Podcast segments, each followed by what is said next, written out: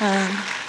呃，大家下午好，嗯，我是魏燕，香港岭南大学中文系。那我一直都很喜欢读侦探小说，嗯，从福尔摩斯故事到英国的阿加莎克里斯蒂，还有日本的，比如说社会派的小说松本清张，嗯，东野圭吾、宫部美幸。还包括近期读的比较多的北欧的呃纳斯伯等等哈。那么我在读外国的侦探小说的时候呢，就想到一个问题，就是中国的侦探小说发展是怎么样子的呢？哈。那么带这个这个问题呢，我做了一些关于侦探小说流入中国的早期历史的研究。谈到侦探小说，我想大家都不陌生哈。但是呢，如果跟其他的文体相比，比如说言情小说，那侦探小说呢，其实是一个很现代的发明。它的前身呢是哥特小说，也就是我们现在仍然读的一些吸血鬼系列等等哈。那么哥特小说的特点就是里面会渲染一些不可思议的现象或者怪物。但是呢，随着十九世纪现代科学的发展，特别是法医学的发展。比如说测谎仪、指纹，还有这个摄影术等等，哈。那么认为这些不可思议的东西呢，都是可以被解释的，特别是人体都可以变成一个可以测量、可以阅读的文本。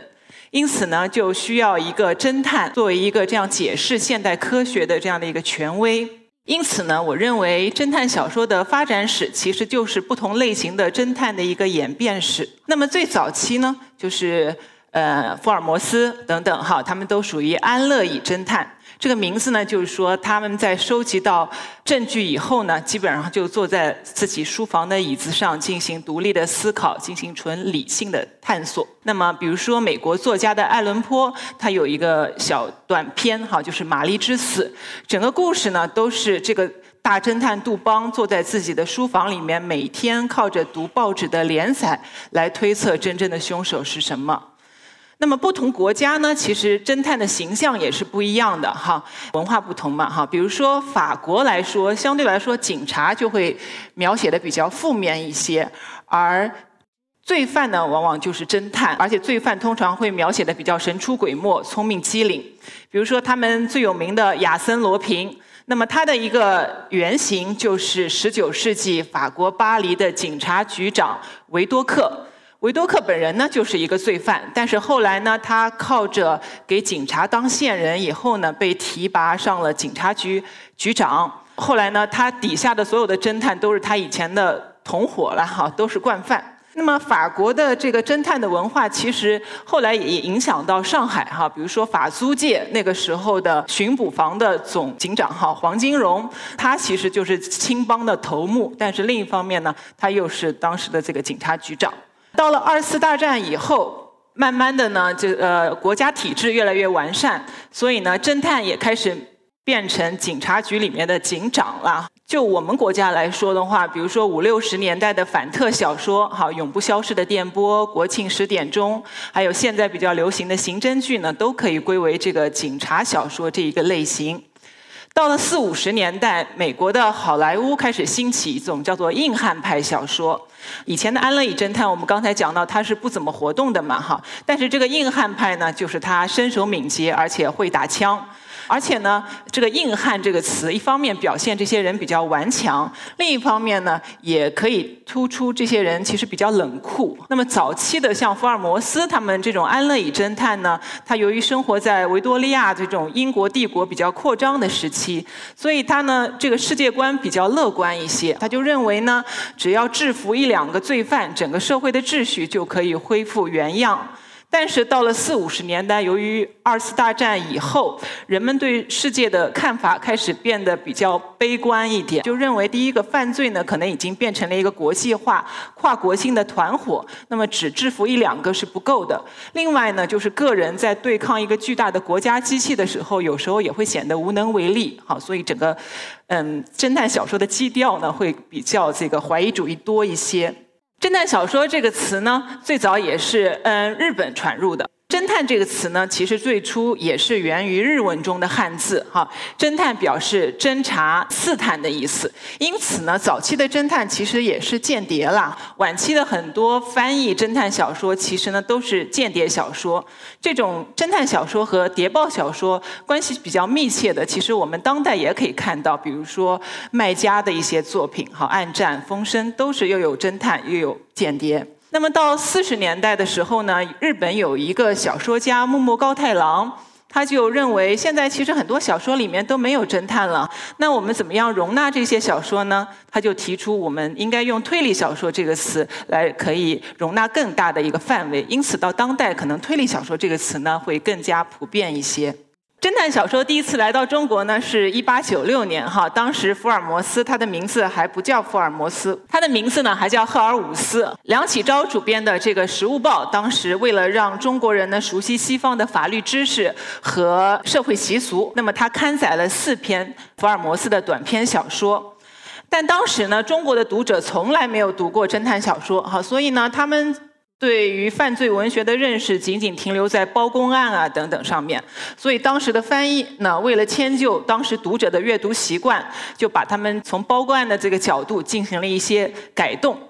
什么是古代公案的特点呢？哈，我们举一个最典型的包公案中的乌盆记中的一个例子。那么《乌盆记》呢，就是讲一个叫做李浩的商人，他晚上回家露宿酒店，然后被人谋财害命，把他的骨灰烧成了一个乌盆。那么把这个乌盆呢卖给了一个叫做王某的老汉，这个老汉呢就把它用作尿盆。那么晚上呢，当老汉要起来解手的时候，这个乌盆就忍受不了了哈，然后他就大声说话，鬼魂现身。那么请王某呢向包大人喊冤。当然，后来呢，在包公的这个帮助之下呢，沉冤得雪，而且呢，抓获了凶犯，哈，把他用狗头铡处死了。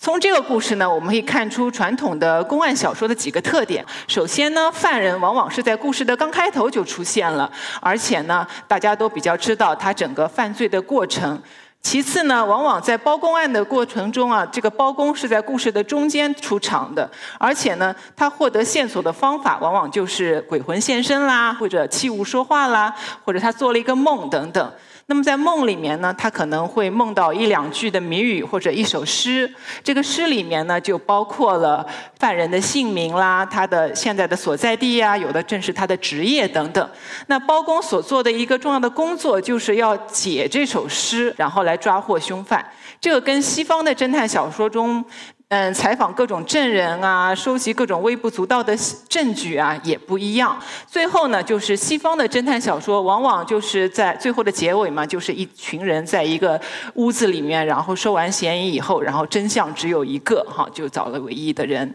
但是呢，中国的公案小说往往还有一个尾声，哈，就是一定要有一个惩罚的过程，按照罪犯不同的身份，用狗头铡、虎头铡等等把他处死。这两个不同呢，其实反映了这个。公案小说和西方的侦探小说不同的这样的一个阅读兴趣，就是西方的这个侦探小说啊，它的目的主要是一种智力上的挑战，所以呢，它更加强调的是这个作品里面提供足够的线索，同时供书本中的侦探和阅读的读者可以公平竞赛，猜出谁是凶手。但是中国的公案小说呢，更多的呢，并不是很在乎。犯人的身份哈，他们更加在乎的呢，主要是这个一种民间的朴素的因果报应的这样的一个思想，是不是能够善有善报呀，恶有恶报呀？哈，或者官员呢，能不能秉公执法等等。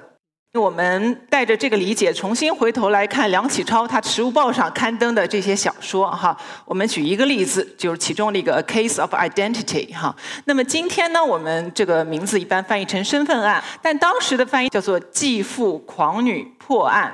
我们从标题就可以看出，这个故事呢，就是在讲一个继父跟他女儿之间的一个财产纠纷。那么我们以今天的角度看，可能已经是剧透了哈。但是当时可能应该熟读包公案的中国读者哈，那么他们可能不会那么介意。那么晚清时期呢，西方的侦探小说非常的流行，所以有学者统计过，就是大概那个时候有一千余部的西方翻译小说，那么有一半以上的都是西方的，呃，都是西方的侦探小说。比较流行的福尔摩斯啊、亚森罗平啊等等，主要是以古典的嗯侦探小说为主。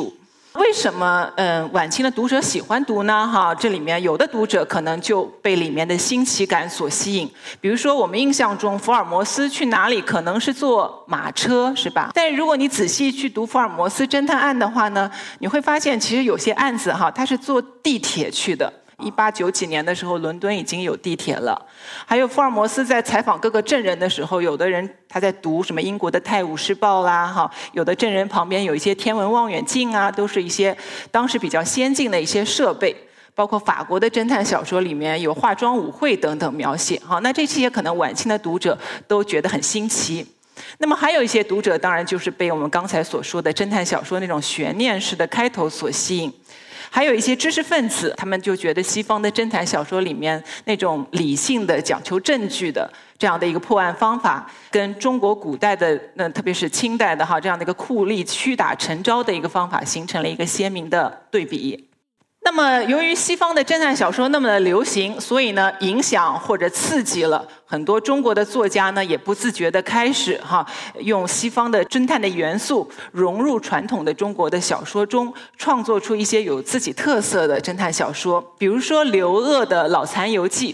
那么刘鹗呢，是晚清时候最有名的一个小说家。他呢，嗯，不仅是写小说了哈，他还修铁路啊，创办实业啊等等。这个就像西方也是，大多数的其实侦探小说家他都不是一个专业的作家。比如说这个柯南道尔，他是医生哈；这个北欧的奈斯伯哈，他是个摇滚乐手等等。好，所以在座的各位如果有志的话，也可以从这个方面发展啦哈。那么《老残游记》这个故事呢，是在讲老。残一个江湖游医，那么他在义和团运动结束以后呢，他就在山东各地游览，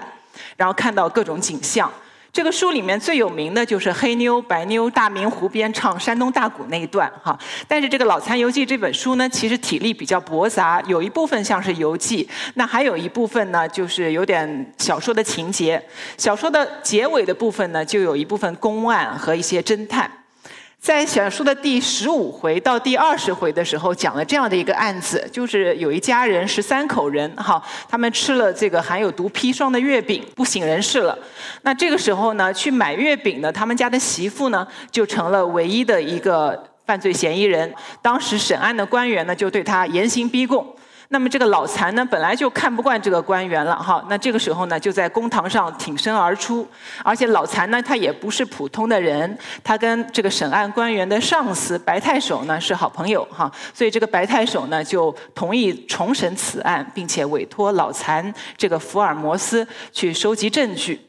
这个里面呢，白太守呢称老残叫做福尔摩斯，可能是福尔摩斯这个词第一次在中国的小说里面出现。那么老残呢，就按照西方侦探的那一套抓获了凶手。但是往往西方的侦探小说写到这儿就截止了，但是《老残游记》不一样。那么老残在抓完凶手以后呢，就发现这十三口人呢原来没有死哈，他们只是在沉睡。所以他接下来就觉得自己更重要的任务就是要救活他们。那么他想了各种办法。最早的时候呢，他是去一个天主教徒意大利神父，他精通化学。但是这时候呢，这个神父跟他说他无能为力，这个就有点隐喻着西方的那一套不管用。那后来呢，老残就经过了千辛万苦，到了一个华山的一个洞里面的一个道士。青龙子那边获得了一个解药，这个解药的名字叫做返魂香。那返魂香呢，它形容颜色黑黑的，闻起来臭臭的哈。那么治疗他们呢，就是把这一群人关在一个密不透风的房子里面，用香熏他们。那么体质好的人可能很快活过来了，体质差的过几天也活过来了等等。那么这个返魂香的比喻，可能就会让我们联想到鲁迅的这个铁屋子里的呐喊，哈，也是一个密不透风的铁屋子，然后有几几个清醒的人开始呐喊起来。因此呢，这里的返魂香，它就不是一个简单的把人救过来的故事，哈，反而是一种挽救民族精神的这样的一个预言。由此可见呢，就是说，这个晚清的时候的侦探小说跟西方不一样的，就是西方的侦探小说往往单纯的就是一个破案的故事，但是在晚清呢，由于维新变法的这样的一个背景底下呢，往往具有一种民族预言的这样的一个嗯任务了哈。那么除了刘鹗以外呢，还有一些作家也开始尝试把侦探小说和嗯公案小说结合在一起，但是呢，他们或多或少遇到一些困境。比如说林纾，林纾呢是晚清的时候嗯最有名的一个翻译家，但是他呢本人其实是不懂英语的。那么他呢，呃，翻译的方法就是靠一个懂中文的人跟他解释，然后他不加思索的就会用很漂亮的古文，哈，也就是文言文了，把它翻译出来。但是他翻译的文章非常的漂亮，哈，所以很多现代的作家，比如说钱钟书，还有周作人，都是他的忠实的读者。那么林殊呢，他翻译过一些侦探小说，包括福尔摩斯故事。他自己呢，在一九零七年的时候就写了一部《渊海灵光》这部书。他自己说是一个真实的案件，哈，讲的是晚清的同治年间，在福建发生的一个恶女人尤氏谋杀亲夫的故事。那么，由于尤氏他们家族在当地比较有势力，因此呢，他就死不认罪了，哈。那后来呢，这个审案的这个陆公仍然是顶住了巨大的压力，然后把他抓获，而且让他服刑了。那么这个故事里面呢，林殊呢就仿照点这个理想中的西方的侦探，塑造了一个他心目中理想的中国的判官陆公这样的一个形象。那么陆公呢断案的时候就很少用刑，好尽量察言观色。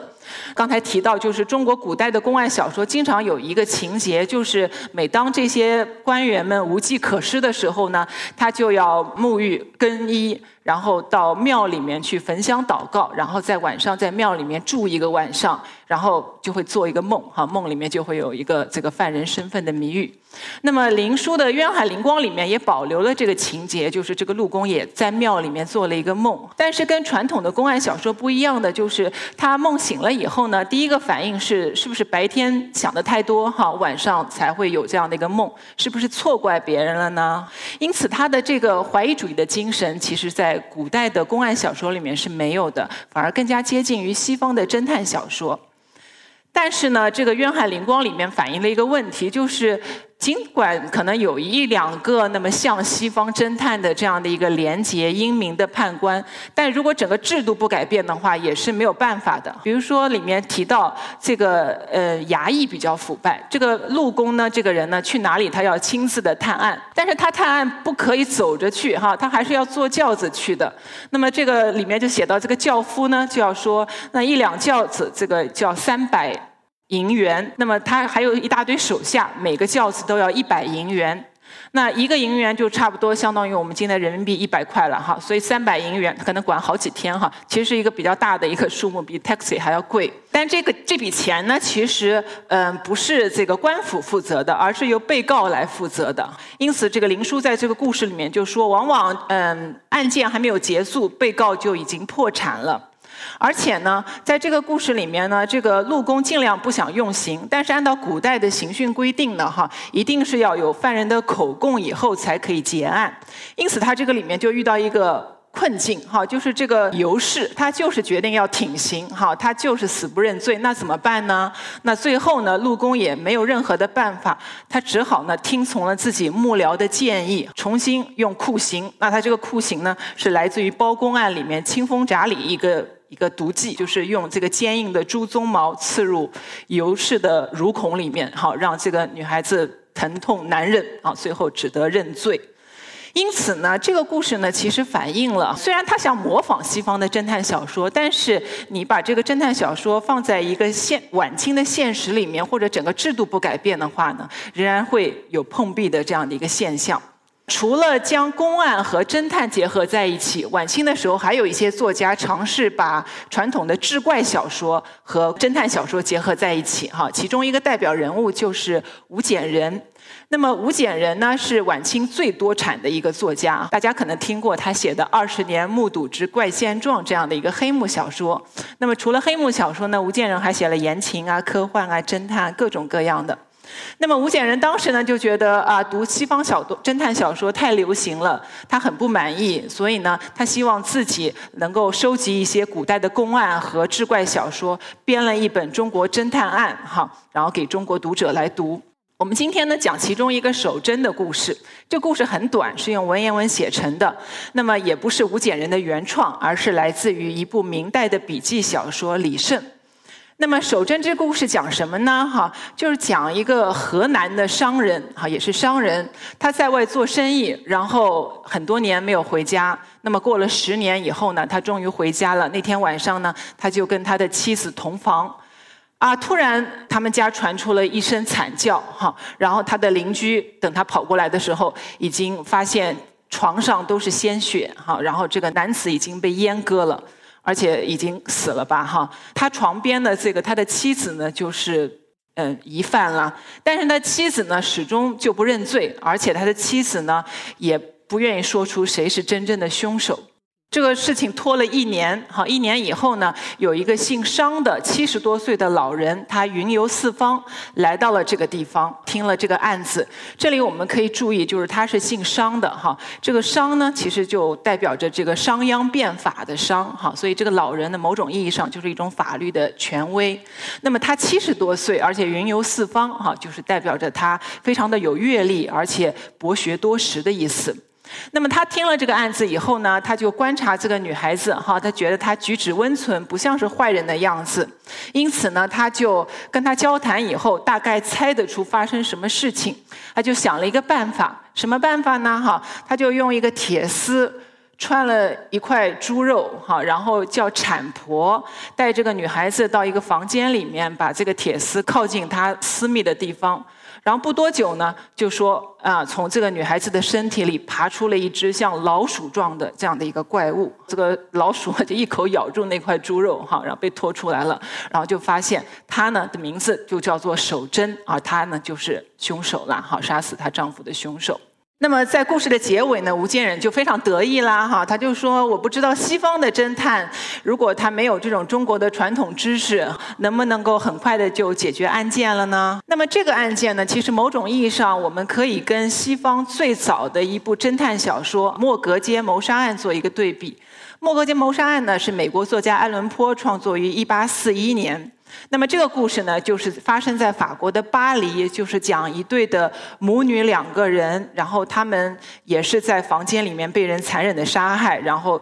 凶手呢从里面把窗户打开，然后逃了出去，并且把其中一个人从上面扔了下去，摔死了哈。那么这个大侦探杜邦呢赶到以后，就发现了几个线索。第一个，他发现了房间里面有残留个几根金色的毛发；第二个呢，他采访了周围的邻居，有德国人。啊，西班牙人啊，意大利人等等。那每个邻居呢，都说他听到的语言不是自己国家的语言。那么第三点呢，就是这个大侦探杜邦呢，就发现这个凶手非常的残忍，比如说把其中一个人的脖子给拧掉了，把另外一个人力大无穷的扔下去等等。那基于这些线索，这个大侦探杜邦在一个法国古生物学家居维尔的著作里面就。比对这个毛发，哈，就发现了这个凶手呢，原来不是人，哈，是一个大猩猩。那么我们在比较守贞和呃莫格街谋杀，就会发现两个会有一些相似性了，哈。第一个呢，他们的凶手其实都是动物了，哈。那第二个呢，基本上都是一个最早的密室谋杀的这样的一个故事。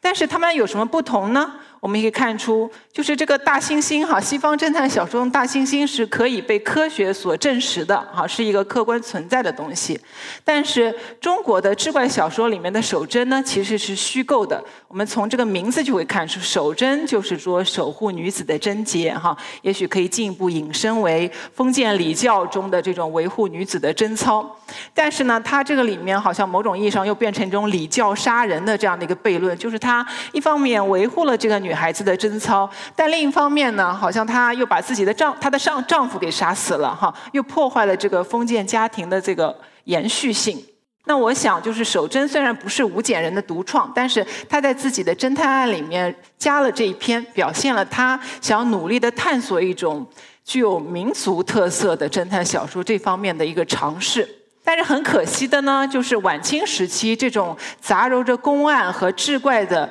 呃，侦探小说这种模式在民国的时候就终止了。那么一方面，当然因为当时的帝制已经被推翻了，所以像包公啊等等这种传统的判官，在现实生活中呢就已经缺乏了现实的指涉，年轻的读者也不感兴趣哈。另一方面呢，就是像这种鬼神托梦啊等等，在五四时期已经科学至上了，所以就认为这些情节呢是比较落后的，是比较迷信的。比如说当时的被认为中国的现代侦探小说之父。好，陈小青他的名言就是说，侦探小说是伪装化的科学教科书。那这个里面，它第一方面就是要提高侦探小说的地位，但另一方面呢，它也赋予了侦探小说的使命，就是推广西方的科学。但是哈，这个晚清的这样的一个模式呢，反而在西方的五十年代得以复兴。这个代表人物就是狄仁杰，而且他当时成为这个西方最知名的一个中国的名侦探。幕后的推手呢，就是一个荷兰的外交家、汉学家和小说家高罗佩先生。这个高罗佩这个人呢很有意思，就是他呢虽然是荷兰人，但他从小呢生长在荷兰的殖民地印度尼西亚，所以他从小对东方文化很感兴趣。那他一生呢都想做一个古代的中国人哈，所以他无论是研究古代的汉学，还是写这种古代的背景的侦探小说，都是他想穿越回古代中国的方式。那么在三十年代的时候，高罗佩呢在日本看到了这样的一个小说，就是叫做《武则天四大奇案》。这个小说是一部公案小说，是在晚清末期产生的。那么记录了狄仁杰所探的这个三个案件，这也是我们现存知道的嗯。唯一古代小说中出现的狄仁杰探案的唯一的记录哈，只有三个案件。那高罗佩读了这个故事以后呢，他非常的喜欢，他觉得跟动不动就是一百二十多回的包公案相比，这个故事只有六十四回，他觉得还是比较短的，而且里面会有一些悬念，他觉得符合西方侦探小说的要求。因此呢，他在一九四九年的时候呢，就把它翻译成了英文，而且自费出版了两千册，哈，据说销路很好。这个呢，就激励了他开始创作他自己心目中的狄仁杰侦探系列。那么一开始呢，他只想这个创作。一两本哈，他创作就是从古代的公案小说中寻找素材，然后以狄仁杰为原型，然后它里面的四大个助手哈，那时候还没有李元芳哈，他四个助手都是来自于武则天的四大奇案。那么他一开始就写了一两本，当时他的想法是说，他希望以此为榜样，来激发更多的中日的作家来创作类似的小说。但是因为五六十年代嘛哈，大家都在忙着现代化，没有人理他这种想法哈，觉得已经古代的东西又是过时了。所以呢，高罗佩就没有人响应他，那么他就没有办法就自己亲身实践，那么一直写下去。在接下来的十八年间呢，他就写了十四本。中篇小说和八个短篇小说形成了一个完整狄仁杰破案系列。那么我们想到，嗯，侦探小说哈，比如说日本的松本清张啊等等，他们一般来说设计线索都是通过现代科技，比如说交通工具产生的时间差嘛等等哈。但是高罗佩在他的狄公案里面呢，却反其道而行哈，他从古代的中国里面寻找材料。那么高罗佩呢是一个资深的汉学家，而且他跟一般的研究。唐诗宋词啊，这种比较经典汉学的汉学家不同，他比较喜欢一些冷门的领域哈，比如说他的博士论文写古代的一匹马匹的历史，然后他研究中国的古代的很多知识分子都是养养长臂猿的哈，他就写了一本书。他本人呢很善于弹中国的古琴，而且弹得非常好。那么他说这个中国的古琴跟日本的是不一样。那么他也练书法，哈，我们看他的签名高罗佩，哈，就是他自己写的这个书法。他在日本的时候还发现很多明代的春宫图，哈，他收集了大量的，哈，成为这个领域的一个权威。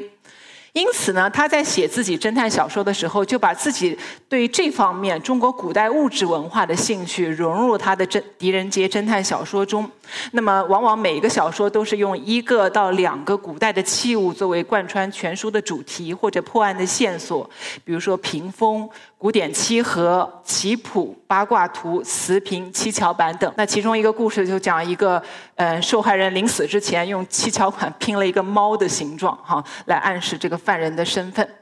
我们今天重点讲一讲的就是这个迷宫案，哈，那么它是他早期一点的作品。这个迷宫案呢，里头有三个案子，其中有一个案子跟迷宫有关。这个故事的素材也是选自于三言二拍，讲一个年老的官员呢，他年老以后呢，就把自己的遗嘱，哈，然后呃，把自己的后花园改造成一个迷宫，然后把自己的遗嘱藏在后花园的一个亭子里面，然后把这个迷宫的地图呢，交给了他的妻子。这个就是藏这个遗嘱的地方哈。那么这个迷宫的设计呢，并不是高罗佩自己的原创，而是选自于清代的一个叫做《印香图稿》的一本设计书。什么是印香呢？哈，就是最初呢，其实就是我们在寺庙里面点的那个香哈。后来文人呢，就把带回自己家，成为一种生活品味的这样的一个象征。高罗佩的就选了《印香图稿》中的其中一个设计，叫做虚空楼阁。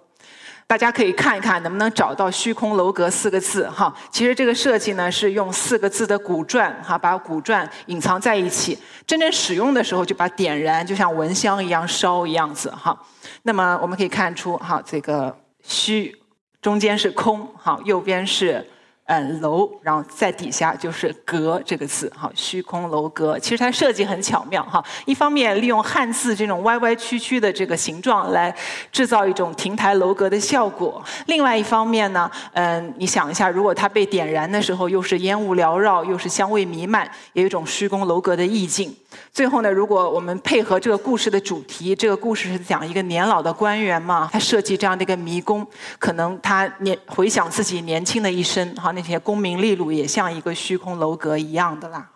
因此，我们可以看到高罗佩呢，在选择中国古代的呃文化或者知识的时候，它不是随机的，而是嗯很精心设计的。高罗佩的《狄公案》呢，其实写成了以后非常的流行哈，所以比如说它被拍成电影。电视剧，而且都是外国人主演的，阿加莎·克里斯蒂都很赞扬哈。这个如果你有兴趣，都可以在网上看到有一个电影的版本哈，全是外国人主演的。它也曾经被改编成多国的语言，而且在网上有大量的同人小说。现在欧美的网站其实都有很多它的这个专门的网站。在八十年代的时候呢，这个他的《狄仁杰》呢，终于被翻译回了中文，而且翻译家呢也是两个外交官啊，陈来元和胡明。那么他们翻译的最大的一个特色呢，就是他在选择语言的时候用了明清小说里面的宋元白话，也就像《水浒传》似的，所以加入了一些中国古典小说中的固定的习语。比如说呢，他形容恶霸就叫做抱头还眼哈，宝剑就是削铁如泥等等。